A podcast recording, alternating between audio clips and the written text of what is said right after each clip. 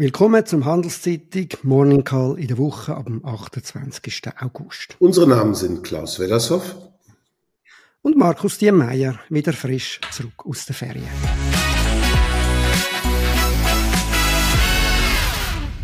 Wie immer geben wir Ihnen einen Überblick über die wichtigsten Daten und Entwicklungen aus der Wirtschaft. Guten Morgen, Klaus. Was ist dir denn aufgefallen in der letzten Woche? Welcome back, Markus. Du hast einiges verpasst. War wirklich eine interessante Woche. Aufgefallen und ins Auge gestochen äh, am Dienstag, dass das am amerikanischen Immobilienmarkt doch nicht so gut läuft oder ähm, ja, Immobilienmarkt noch nicht so gut läuft, wie man zwischenzeitlich wieder gedacht hat. Ich bin mir sicher, da spiegeln sich die höheren Kapitalmarktzinsen, die sind ja in den letzten drei Monaten in Amerika um über ein halbes Prozent gestiegen im Sinn von höheren Hypothekarzinsen wieder. Also das, das läuft schon wieder schlechter. Und dann kamen von Mittwoch an, und das war das richtig Spannende, die angekündigten Stimmungsdaten aus dem August und die waren richtig schwach. Also das kann man gar nicht anders sagen. Und besonders äh, enttäuschend war, dass nachdem jetzt lange Zeit die Industrieunternehmen uns gemeldet haben, dass sie eine Rezession erwarten, nun in vielen Ländern auch die Dienstleister das tun. Das war ja das, was über den privaten Konsum bis jetzt das Ganze am Laufen gehalten hat. In Großbritannien, in Deutschland, in der Eurozone. In den USA ist noch ganz knapp davor, dass die Dienstleister sagen, wir gehen in die Rezession. Das war also doch ein ziemlicher Rückschlag für diejenigen, die darauf hoffen, dass wir vielleicht ohne Rezession davon kommen.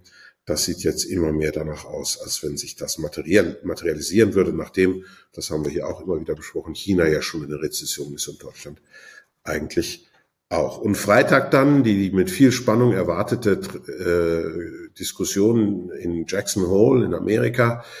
Äh, dort diskutieren einmal im Jahr die wichtigsten Notenbanker der Welt. Ganz besonders spannend war am Freitagnachmittag die Rede von Jeremy Powell, die dann sehr unterschiedlich interpretiert wurde in den Medien. Ähm, ich habe sie mir ähm, angehört von A bis Z und ich fand das eigentlich ziemlich eindeutig. Der Paul hat gesagt, also entweder kommt jetzt das Wachstum runter, der Arbeitsmarkt wird schwächer, die Arbeitslosigkeit steigt oder aber wir hören nicht auf mit dem Zinsen anheben. Also da spürt man, habe ich schon ziemlich viel herausgespürt.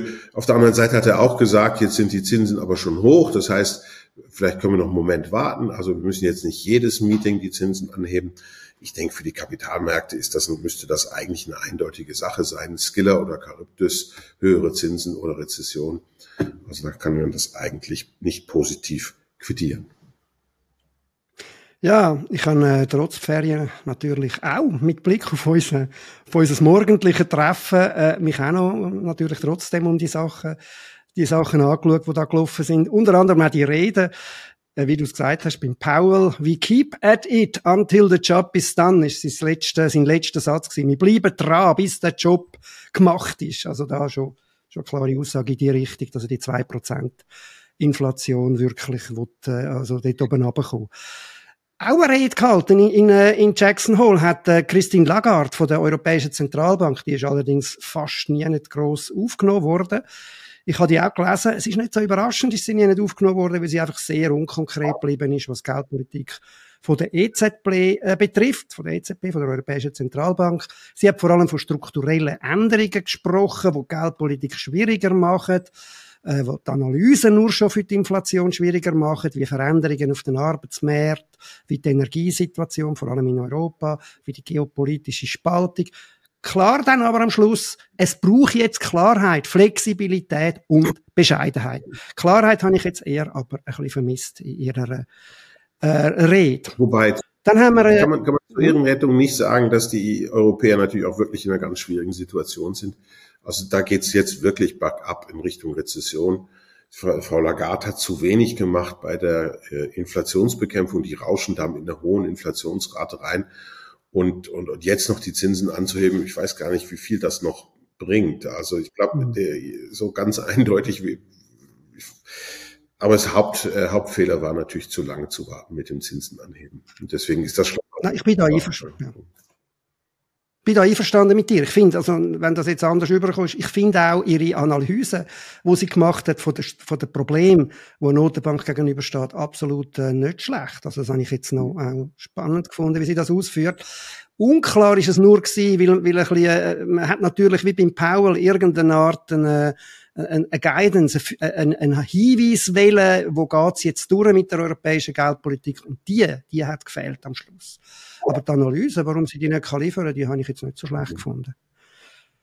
Äh, reden wir noch kurz über Unternehmen. Was ist da aufgefallen letzte Woche? Für mich jetzt am meisten auffällig war, ist das Ergebnis von Nvidia. Nvidia äh, der Hersteller von Chips für künstliche Intelligenz. Ich meine, wir wissen, äh, das haben wir jetzt immer ein bisschen gehandelt als mögliche Bubble, weil dort äh, die Aktien von deren Unternehmung auf um 215 Prozent bis Ende letzte Woche schon zugelegt hat. Jetzt aber hat das Unternehmen mit den Zahlen, die es vorgelegt haben für das zweite Quartal, so deutlich die, die Erwartungen weiter übertroffen, dass jetzt niemand mehr so ganz sicher ist, ob es wirklich ein Bubble ist oder ob das nicht einfach eine Wahnsinnsentwicklung ist. Die haben einen Umsatz von 13,5 äh, Milliarden Dollar angelegt und äh, damit äh, die, die Erwartungen um 2,3 Milliarden übertroffen, wenn, äh, haben einen Gewinn gemacht von 6,2 Milliarden, wo äh, der, der, Gewinn vom letzten Jahr um 843 Prozent übertroffen hat. Also da ist jetzt, äh, das zeigt einfach da in dem, in dem, äh, in dem künstlichen Intelligenzbereich, wo eben die Nvidia die besten Chips offenbar dafür herstellt und die zwingenden Chips, dort spielt wirklich viel Musik. Nicht nur äh, im Sinn von Bubble, sondern auch da offenbar auch real, wie das Ergebnis zeigt. Weiter auffallen vielleicht bei den Unternehmen ist das Ergebnis von der Raiffeisen, von dieser Bankengruppe. Dort zeigt sich einfach, dass der Zinsanstieg bei einigen Banken absolut positiv auf die Gewinnsituation wirkt. Dort hat nämlich die Raiffeisen-Gruppe ihren Gewinn um 26 Prozent zugelegt. Noch ein kurzer Blick auf die Märkte. Äh, der SMI hat das, die sind insgesamt plus gewesen, muss man sagen. Der SMI ist um 1,1 Prozent auf in der letzten Woche. Eurostox 50 0,6. Äh, der S&P 500 als wichtigster amerikanischen Index 0,8 Prozent. Und wieder, wir haben ja schon über einen, äh, einen Nvidia, habe ich gerade vorher geredet, äh, der Nasdaq Plus, also der, der, der Nasdaq, der Tech-Index, hat ein Plus von 2,3 Prozent angelegt. Alle Börsen sind aufs Jahr gesehen noch im Plus, am deutlichsten immer noch die Tech-Börse Nasdaq um 30 Prozent. Beim SMI, SMI Schweizer Leitindex SMI sind es deutlich weniger, 2,1 Prozent. Gehen wir rüber zum Wahnsinn von der Woche. Ja, das war eine Wahnsinnswoche, würde ich sagen. Also gab es gerade eine ganze Menge. Ich, ich habe, ich hätte, ich weiß auch nicht, ich hätte sagen können, äh, der zweitbeste der ewigen Weltbestenliste in der Leichtathletik-Weltmeisterschaften Deutschland macht bei dieser Leichtathletik-Weltmeisterschaft null Medaillen. Passt so ins Gesamtbild von Deutsche Bahn bis Flugbereitschaft der Bundeswehr. Äh, da läuft in Deutschland gerade nicht, äh, nicht alles rund, wenn man das politisch korrekt ausdrücken wollte. Ich hatte auch einen Moment überlegt, eine Episode von gestern äh, zu nehmen. Da war ich äh, bei trockenem, trockenstem Wetter auf der Autobahn unterwegs und plötzlich macht dann macht irgendwie mein Navigationssystem ein lautes Piep und dann, äh, ich habe das Auto ist kaputt oder ich äh, fahre irgendwo rein, aber was war? Dann kam so eine Textmessage auf dem Bildschirm, die gesagt hat, Sie fahren jetzt in ein Starkregengebiet. Bitte passen Sie Ihre Geschwindigkeit an. Ich habe mich umgeschaut, habe gar keine richtigen Wolken gesehen. Also, wenn ich vor ein paar Wochen hier gesagt habe, ich finde den Wahnsinn, dass die, die Wetternachrichten verpolitisiert werden, dann scheint das noch ein Stück weitergegangen zu sein. Kurz darauf kamen die Radionachrichten ähm, äh, und da war nur noch Wetter in den Nachrichten. Ich glaube, der Prigozhin, das war die einzige andere Nachricht, das ist ja eigentlich auch keine Nachricht mehr gewesen. Also wahrscheinlich muss man jetzt beklagen, dass die, ähm, die, die, die, die Nachrichtensendungen vermeteorisiert werden. Die, das funktioniert für mich auch. Aber mein eigentlicher Wahnsinn der Woche ist was ganz anderes, weil das ist wichtiger ähm, und langfristiger. Ähm, wir haben nochmal geschaut bei uns, ähm, wie denn so die, der Leistungsausweis der äh, großen äh, Schweizer Banken bei der Vermögensverwaltung ist. Das ist ja das Kerngeschäft des Finanzplatzes Schweiz, ist die Vermögensverwaltung. Natürlich versorgen die uns mit Krediten. Ähm, aber wenn man genau hinschaut, ist natürlich das Private Banking, das Asset Management, wie das ja alles heute Englisch heißt, ist da das Kerngeschäft. Und da war uns vor Jahren schon aufgefallen, dass äh, die Produkte, die Strategiefonds der Banken, etwas vereinfacht zu sagen, dass die es ja nicht mal schaffen, ähm, die Leistung eines naiven Investors zu überbieten. Naiver Investor heißt, ich tue je, gleich viel Geld in jeden Topf, also Aktien, Immobilien, Obligationen, je, jeweils ein Drittel. Ähm, und, und wir waren neugierig, ob das jetzt in den letzten fünf Jahren besser geworden ist. Und, und äh, wenn ich so erzähle, ist ja klar, nichts besser geworden, ist nur noch schlimmer geworden. Der Abstand zu dem, was jemand tun würde mit dem Geld der Kunden, der nichts weiß über Finanzmärkte, ist größer worden im negativen Sinn. Und das finde ich absoluten Wahnsinn, dass diese Industrie ganz offensichtlich an diesem Punkt sich schwer tut mit Lernen, obwohl jetzt für jemanden, der da jetzt drin ist, äh, das sich ja wahnsinnig lohnen würde, mal zu zeigen, dass man es eben auch anders machen kann. Aber Wettbewerb gibt es zwar viel, aber irgendwie führt das nicht zu den Lösungen, die wir Ökonomen erwarten würden. Ja, beim Wahnsinn von der Woche, da hast du recht, es äh, fällt nicht schwer, Beispiel zu finden. Man muss sich eigentlich im Gegenteil konzentrieren, dass man nicht zu viel aufzählt. Also mir sind da auch einige Sachen untergekommen, unter anderem die Prigoshin-Absturz, aber wie gesagt, das haben alle schon mitbekommen, müssen wir nicht mehr lange drüber reden. Dann haben wir das BRICS-Treffen in äh, Südafrika, Brasilien, Russland, Indien, China und Südafrika. Äh, der Putin hat nicht können gehen, weil er hat müssen Angst haben, dass er sonst verhaftet wird, weil er ja Interpol-mäßig ausgeschrieben ist. Äh, neu dazugekommen, neu aufgenommen werden jetzt in die BRICS-Staaten auch noch irgendwie Länder wie, also nicht Länder wie genau die Länder, nämlich Argentinien, Ägypten, Äthiopien, Iran und Saudi-Arabien nicht gerade Musterknaben von Demokratie. Es ist ein Fest für äh, Chinesen, die da damit äh, äh können weit, also, demonstrieren. Wir schaffen eine Gegenmacht. Ob es dann aber eine echte Gegenmacht ist, ist eine andere Frage. Äh, vor allem, die haben ja auch noch die Idee, also das ist von Brasilien nochmal betont worden, man sollte gemeinsame Währung machen. Da hat aber, das ist also dann mehr Wunsch als Wirklichkeit. Vielleicht gibt es so eine Währung, äh, aber da dürften schon die Interessen unter den Ländern verschieden sein und eine echte, eine echte Alternative zum Dollar könnte ja niemand immer darstellen.